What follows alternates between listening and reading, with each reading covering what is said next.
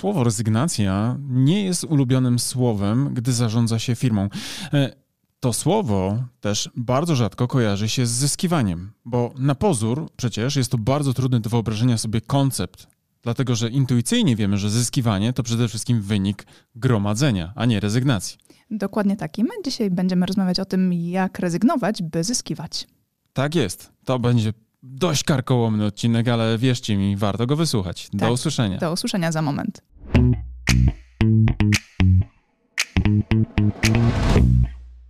Cześć Karolina. Cześć Mariuszu i cześć nasi słuchacze. Cześć drodzy. Słuchajcie, dzisiaj porozmawiamy sobie o tym, jak to jest rezygnować e, i to już na dzień dobry wiemy przecież, że nie jest łatwo rezygnować z czegokolwiek, e, ale ile można też zyskać dzięki temu, że się zrezygnuje z właściwych rzeczy. No ale może zanim przejdę dalej, pytanie, z czego ostatnio Karolina zrezygnowałaś i co było dla ciebie to, wiesz, powodem do w sumie satysfakcji?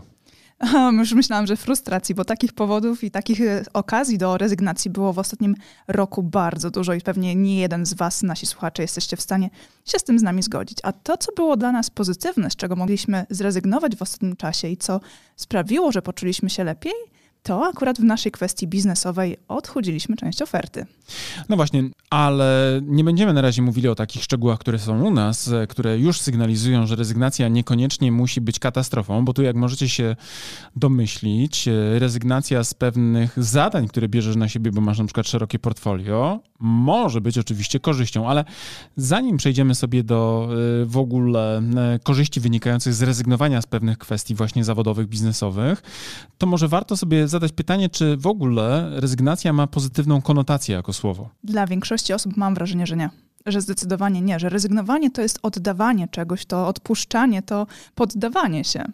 No, mi się wydaje, że to jest bardzo bliska konotacja nam wszystkim, tak? Nikt nie lubi mieć takiego poczucia właśnie, że z czegoś zrezygnował, bo to jest równoznaczne często z poddałem się. Dokładnie, nie dałem rady. Nie dałem rady, odpadłem, byłem słaby, byłem cienki, byłem e, nie, niekompetentny na przykład, tak? Czyli na przykład zrezygnowałem z nowego pomysłu biznesowego, brzmi często dla ludzi jak przyznanie się do porażki, a to właściwie jest słowo zakazane w naszym menedżerskim świecie. To znaczy... Rezygnacja jeszcze może być świadoma, a porażka już jest gorszą rzeczą, także, ale faktycznie jedno od drugiego leży bardzo blisko. No właśnie. I teraz, e, jeżeli mówimy o menedżerach, to oczywiście nikt nie chce mieć przypisanej frazy y, porażka, ale właśnie tak to jest. Ty mówisz, że rezygnujesz z czegoś, prawda? A momentalnie dostajesz etykiety faceta albo kobiety, tak, albo kobiety, której, której się coś nie udało, poniosła właśnie porażkę. Ale myślę, że Tutaj e, postarajmy się dzisiaj z tego podcastu wynieść jak najwięcej pozytywów, bo rezygnując, czasami można naprawdę bardzo dużo zyskać, choć wiem, przyznaję, absolutnie jest to kontrintuicyjne, tak? To jest absolu- absolutnie sprzeczne z intuicją, w której funkcjonujemy. Generalnie taki mamy mentalny pewnie mindset e, podświadomy gromadzić, gromadzić, gromadzić. Tak, i zdecydowanie większość osób ma takie poczucie, że więcej znaczy lepiej, a akurat w tej sytuacji to jest na, zupełnie na odwrót, bo mniej może być zdecydowanie lepiej. Tak, zdecydowanie czasami jest less is more, jak to się Tak. mówi, prawda? Czyli less is more jako takie hasło przewodnie dzisiejszego podcastu pewnie będzie absolutnie nam tutaj towarzyszyło. Ale dlaczego chcemy właśnie sobie dzisiaj z wami porozmawiać o e, rezygnacji? Może dlatego, że sami wiemy, że jest to bardzo trudne do wdrożenia biznesowo, słowo, tak? czyli zrezygnowanie z czegoś, właśnie z jakiejś wspomnianej przez Karolinę na przykład części usług, albo też części, nie wiem, być może rozwijanych produktów przez was, tak? To słowo absolutnie jest trudne właśnie dlatego, że trzeba w pewnym stopniu też pogodzić się ze stratą na przykład czasu i za, zainwestowanych w to środków. Tak, z jednej strony tak, ale z drugiej musimy mieć zawsze w tyle głowy, że rezygnując z jednej rzeczy, robimy miejsce na drugą rzecz, która się pojawia. Mamy wolną przestrzeń ku temu, by rozwijać już to, co mamy, co jest na przykład już dobrze prosperujące w naszym biznesie i możemy o to w tym momencie zdecydowanie zadbać. No właśnie, bo ta rezygnacja, jeżeli ją przeprowadzimy właściwie, prawda, czyli zrezygnujemy z właściwych rzeczy w naszym życiu biznesowym, może być też oso- osobistym, ale też myślimy tutaj dzisiaj głównie w tym podcaście o biznesie, może sprawić, że pojawi się na przykład nowy ocean możliwości dla nas. Ja bardzo lubię bardzo często wracać do praw marketingowych Rice'a i Trauta. 13 prawo e, marketingu, to jest w ogóle prawo rezygnacji, bo tak się nazywa w ogóle. Mówi nam o tym, że czasem coś trzeba poświęcić, aby coś zdobyć. I na poziomie ogólnym Tak. Tak, i na poziomie ogólnym to jest takie prawo, które jest totalnym przeciwieństwem prawa rozszerzenia asortymentu, czyli takiego no, rozwijania firmy poprzez na przykład jakieś dokładanie usług e, komplementarnych. Natomiast prawo rezygnacji mówi nam o tym, aby uzyskać trwałą przewagę konkurencyjną, należy, uwaga, dążyć do e, ograniczenia asortymentu lub nawet wyjścia z nierentownego na przykład biznesu albo też segmentu usług, które się świadczy. Tak, no i teraz moglibyśmy się zastanowić, kto przeprowadził taką świadomą rezygnację i komu to fantastycznie wyszło. Wiesz co, y, benchmarkowo można spojrzeć sobie na Apple'a, prawda? Bo to jest taki najlepszy przykład y, z uwagi na skalę, w której udało im się znaleźć. Y, właśnie z uwagi na zdolność Steve'a Jobsa swego czasu do rezygnowania, tak, rezygnowania, a nie poszerzania asortymentu o różne tam powiedzmy zbędne, fajerwerkowe feature'y. Chociaż dzisiaj możemy powiedzieć, że tak naprawdę jako firma gadżeciarska jest numero uno dla wielu, wielu z nas. Między innymi na przykład dzisiaj kupiłem, e, właściwie zamówiłem kolejny komputer z tej firmy. E, less is more. Less is more, ale nie potrafię z nich akurat zrezygnować, tak? To ta, ta magia. Natomiast zmierzam do czego? Do e, takiej historii, którą obejrzałem, usłyszałem podczas robienia researchu. Do no właśnie, bo nie zawsze tak było, że u nich było less is more, prawda? Tak, mieli takie okresy, kiedy generalnie właśnie pod zarządem innej osoby niż Steve Jobs firma zaczęła eksperymentować z różnymi produktami, które e, nie okazały się przebojem. Kiedy on wrócił w 96 roku po bodajże tej 10-11-letniej przymusowej banicji, kiedy został wywalony z Apple'a i musiał, że tak powiem, udać się na mm, samodzielne próby rozwijania biznesu, to gdy wrócił do Apple'a, to okazało się, że jednym z pierwszych zadań, które wziął na klatę, to właśnie było przejrzenie portfolio produktowego, które mieli i zdecydowanie o zrezygnowaniu z pewnej liczby. A dlaczego? No, dlatego, że podobno, według już takich nawet legend chyba, nie potrafił doradzić swojej znajomej, która była nauczycielką, jaki komputer ma wybrać ze stajni Apple'a ona, prawda? Czyli on, jako będący wtedy, mhm. wiesz, ponownie na czele firmy, absolutnie nie wiedział, który komputer, który sprzedają, jest dla niej najlepszy. I co on wtedy zrobił? E, podobno, podobno właśnie wynikiem refleksji, która się pojawiła w wyniku tej konwersacji, tej rozmowy, e, było usunięcie aż 15, 15 z 16 w tamtym czasie oferowanych komputerów. Tak? I to wtedy jest... już nie było problemu, co rekomendować jako wybór e, komputera ze stajni Apple. Prawdopodobnie to bardzo uprościło w ogóle komunikację, ale też uprościło najpewniej procesy biznesowe, które na przykład, nie wiem, pozwoliły im wypracować lepsze rozwiązania, bardziej uaktualnić ofertę tego jednego konkretnego na przykład zestawu, który był wtedy w sprzedaży. Dokładnie, dokładnie tego całego procesu nie znam, nie, nie, nie chcę tutaj jakby wchodzić w szczegóły, bo, bo ich po prostu nie znam, ale na poziomie ogólnym myślę, że możemy przyjąć, że on wtedy po prostu zwyczajnie zrozumiał, że nie jest w stanie rozwijać aż tak dużo produktów, nie jest w stanie ich kontrolować, a on miał obsesję kontroli. I gdy właśnie zredukował ilość ofert, prawda, czyli ilość oferowanych rozwiązań na rynku, to okazało się, że tak naprawdę stworzył podstawę do nabrania przez firmy nowych sił, bo nie wiem, czy ty wiesz, ale w 96 roku, podobno jak on wszedł z powrotem do Apple'a, to podobno firma miała w owym, w owym czasie y, zapasu gotówki na koncie podobno na tylko 3 miesiące działalności biznesowej. To z dzisiejszej perspektywy wydaje się wręcz nieprawdopodobne. Tak, bo gdzieś czytałem, że kilka lat temu podawano takie, y, wiesz, astronomiczne kwoty rzędu 250 miliardów dolarów w gotówce, tak, na koncie samej, samej marki, więc myślę, że zupełnie inna sytuacja, plus kapitalizacja dzisiaj spółki na giełdzie giełdzie w Nowym Jorku y, wynosi ponad 2 biliony dolarów, czyli 2000 miliardów dolarów. Tak? Sama marka Apple według Interbrandu warta jest bodajże 324 miliardy dolarów. I teraz właśnie jednym z takich przełomowych momentów w życiu Apple'a była ta decyzja o rezygnacji z nieefektywnych i nieefektownych y, produktów, które nie mogły w jakimkolwiek stopniu pomóc tej marce na bycie unikalną i różną w takim stopniu, jak udało się to właśnie dzięki temu, że była koncentracja na tej jednej następnej wielkiej rzeczy.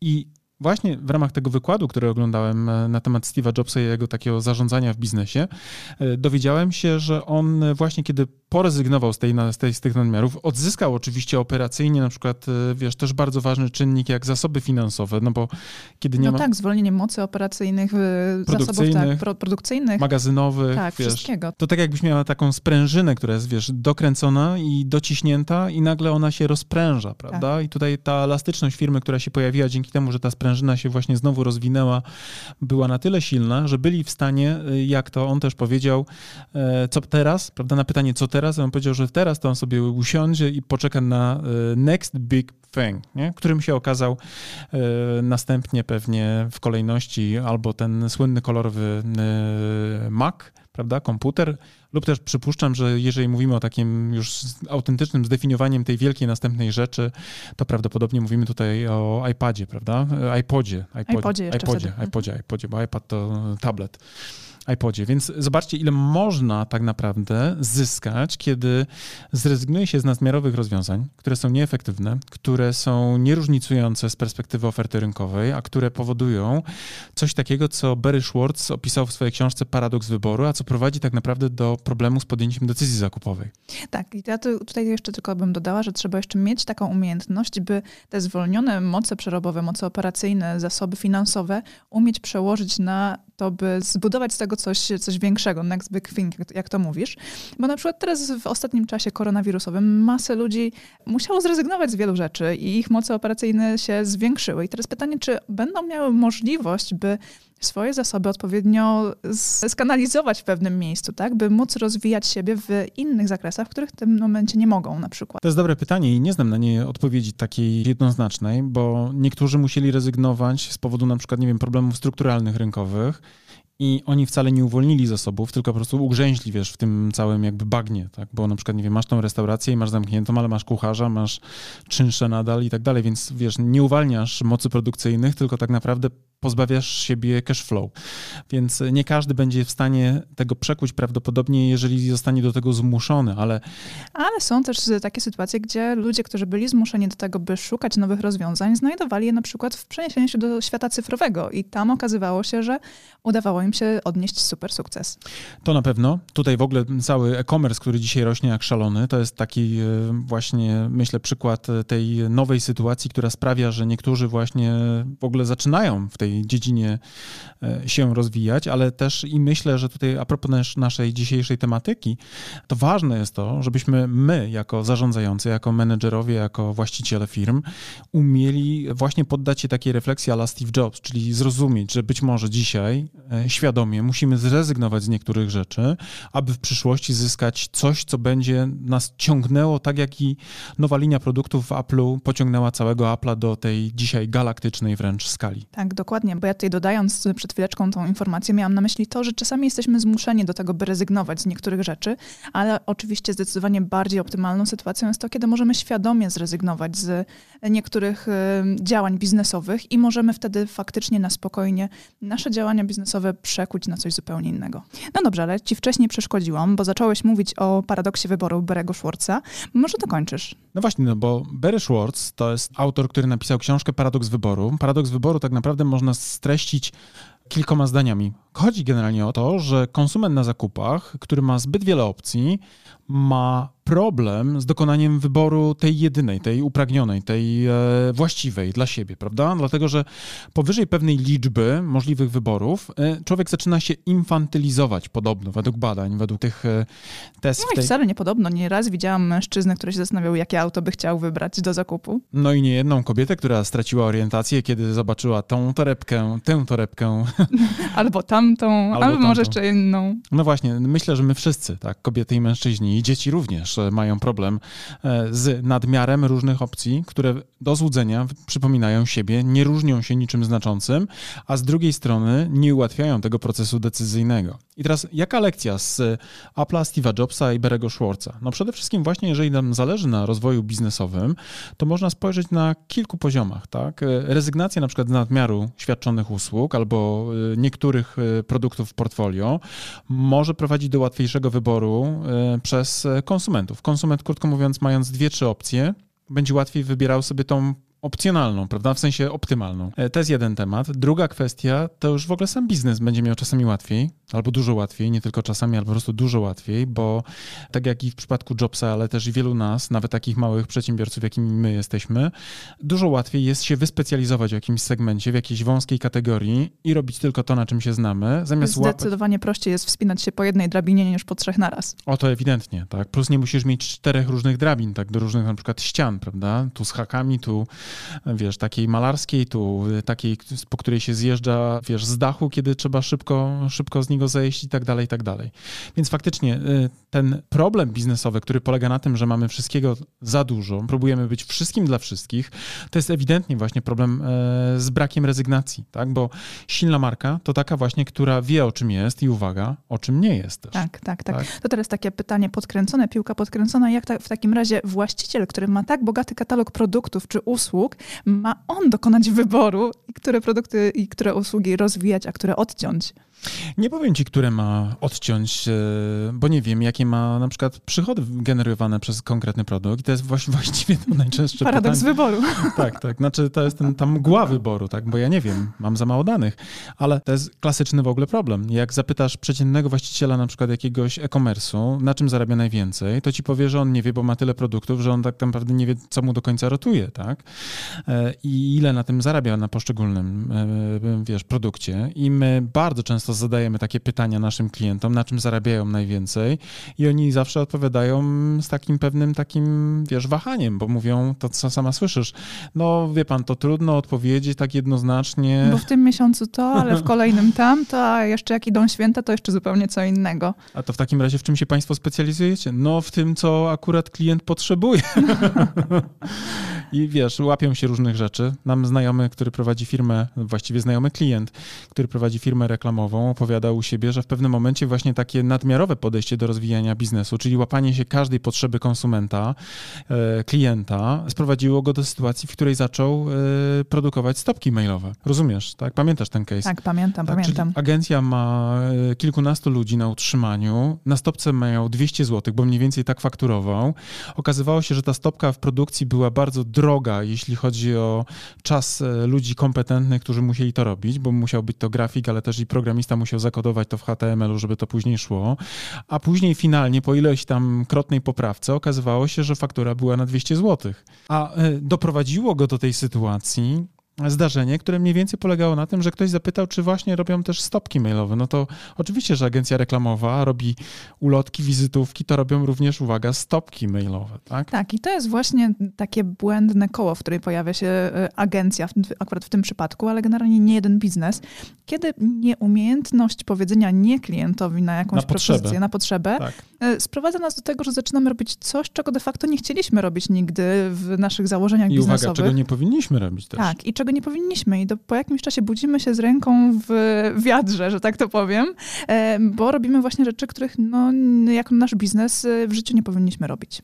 I to jest właśnie znowu dlatego ten case Steve'a Jobsa mi się bardzo podoba, bo on jest oczywiście w skali makro, w skali globalnej, takim ikonicznym wręcz dzisiaj przykładem, ale z drugiej strony myślę, że każdy z niego może się czegoś nauczyć.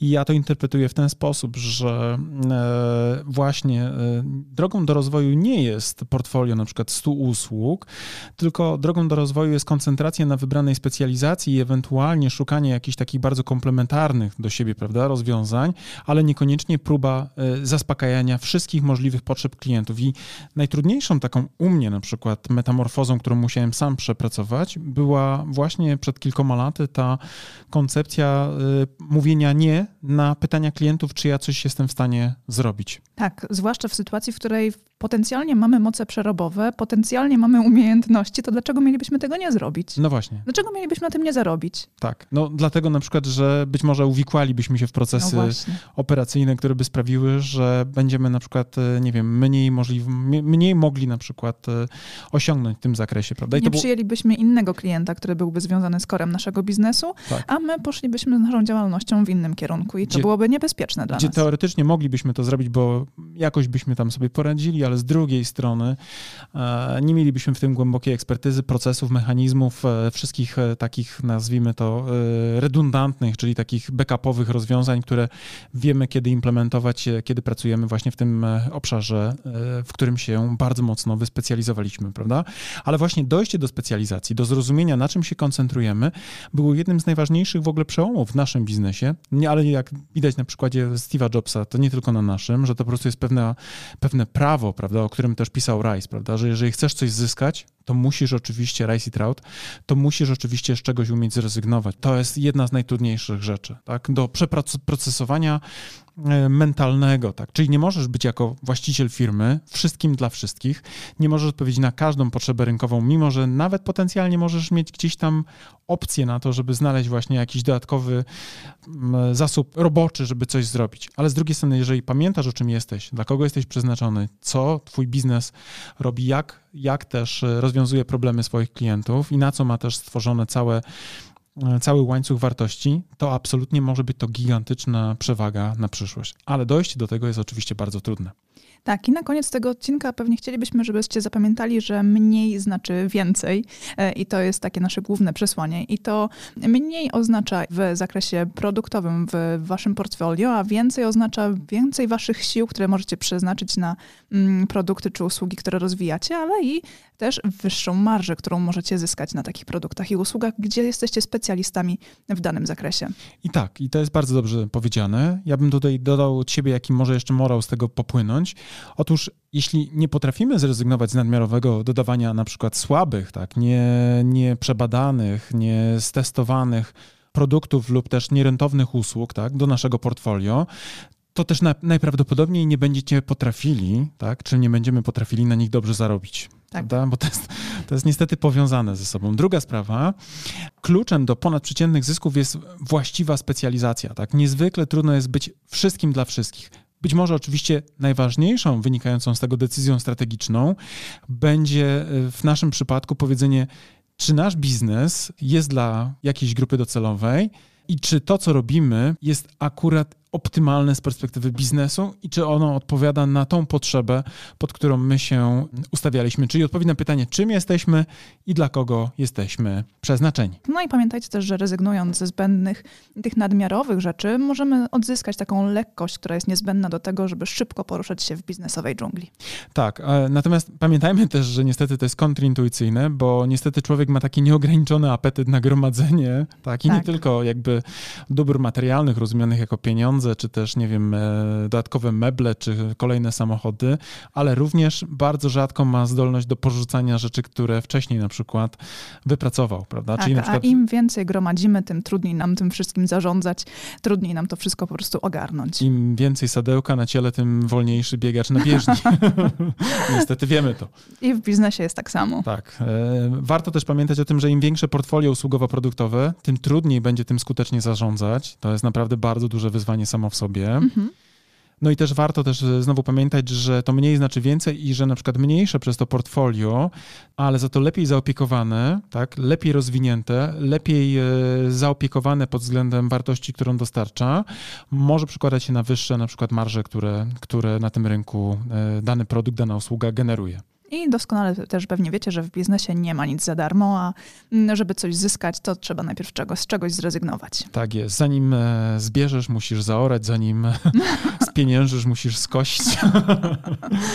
tak, i odciąć sporo. Tak, i odciąć sporo. No dobrze, moi drodzy, więc już wiemy, że aby czasami zyskać, trzeba z czegoś zrezygnować i że ta rezygnacja niekoniecznie musi być katastrofalna, że ona może być wręcz dla nas często błogosławienna i że to może być trudne i mentalnie oczywiście trzeba na to znaleźć siłę siły i zasoby. Oj tak, więc trzymamy kciuki za Was, byście rezygnując ze swoich rzeczy mieli odpowiednio dużo siły i by to Wam przyniosło wymarzone rezultaty. No właśnie, tego Wam i sobie oczywiście, i nam życzymy. Wam. Do usłyszenia w kolejnym odcinku. Pam, param, pam. Pam, pam. Dobra, to był wyższy poziom marketingu. Mariusz Łudyga. I Karolina Łudyga. Do usłyszenia niebawem. Do usłyszenia.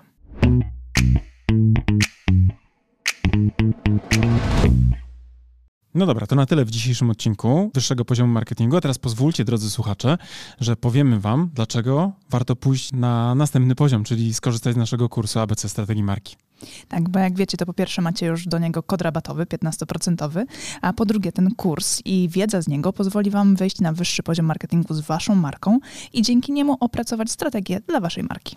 I to jest oczywista oczywistość, prawda? Tego byśmy nawet nie musieli mówić, gdyż już na pewno wiecie. Natomiast to, co nie jest pewnie dla Was jasne, to to, z jakich elementów składa się ten kurs, prawda? Pierwszy taki, najważniejszy, od którego zawsze wychodzimy, który, uwaga, jest najmniej pewnie spektakularny, no bo wiąże się przede wszystkim z tą robotą w okopach, czyli analizą, prawda? To jest ten pierwszy obszar, który jest naprawdę niezwykle istotny. Dzięki naszemu kursowi APC Strategii Marki będziecie wiedzieli, jak zrobić badanie marketingowe, które pozwoli Wam określić to, co nazywamy fachowo consumer insightem, czyli insightem konsumenckim, albo inaczej mówiąc po polsku, po prostu tak jak należy, patriotycznie, co jest potrzebą konsumenta. Tak, ale też e, ten kurs pozwoli Wam przejść do drugiego etapu, czyli etapu strategicznego i opracować strategię Waszej marki, czyli znaleźć też unikalne pozycjonowanie dla Waszej marki. No oczywiście, jak to zrobić, dowiecie się z kursu, natomiast zaręczam Wam, że ta wiedza, która jest w tym kursie przedstawiona, zdecydowanej większości z Was pozwoli naprawdę zdystansować się od Waszych konkurentów i po prostu zwyczajnie zarabiać więcej. A skoro już będziecie wiedzieli, jakie macie unikalne pozycjonowanie przyjąć dla Waszej marki,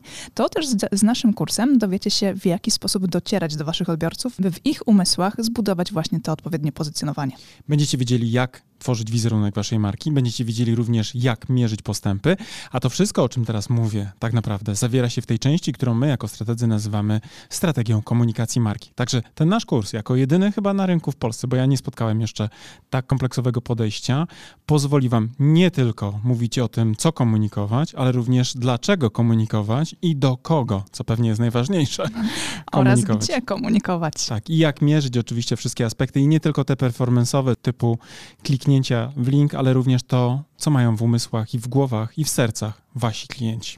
Generalnie ten kurs posiada bardzo, bardzo dużo informacji na temat tego właśnie w jaki sposób, gdzie i co komunikować. I jeżeli chcecie się dowiedzieć dokładnie, co jest zawarte w naszym kursie, to zapraszamy na naszą stronę internetową. Natomiast z mojej strony mogę wam powiedzieć, że z czystym sumieniem go polecam jako współautor, ale też jako człowiek, który bardzo często wraca merytorycznie do tego kursu, bowiem nawet dla mnie, jako do człowieka, który pracuje na co dzień, ta wiedza, którą tam zebraliśmy, jest fundamentem, do którego ja też często wracam, kiedy potrzebuję pewne rzeczy sobie przypomnieć. A jak to robię? Przede wszystkim za pomocą własnej prezentacji, bo w tym kursie nie tylko jest treść wideo, ale również macie mnóstwo bardzo wartościowych załączników, chociażby na przykład 512-stronnicowa prezentacja. Ale uwaga, niech to was nie przeraża, ponieważ te slajdy są zrobione w sposób bardzo przyjemny i w taki sposób, że nie są przesycone treścią, a z drugiej strony esencjonalnie pokazują to, co jest w tej treści najważniejsze. Tak, a z tego praktycznego punktu widzenia w kursie macie również załączniki takie dodatkowe do pracy własnej, e, z którymi możecie opracować własną strategię. Jest szablon opracowania strategii marketingowej, ale też jest przykładowa strategia naszej marki.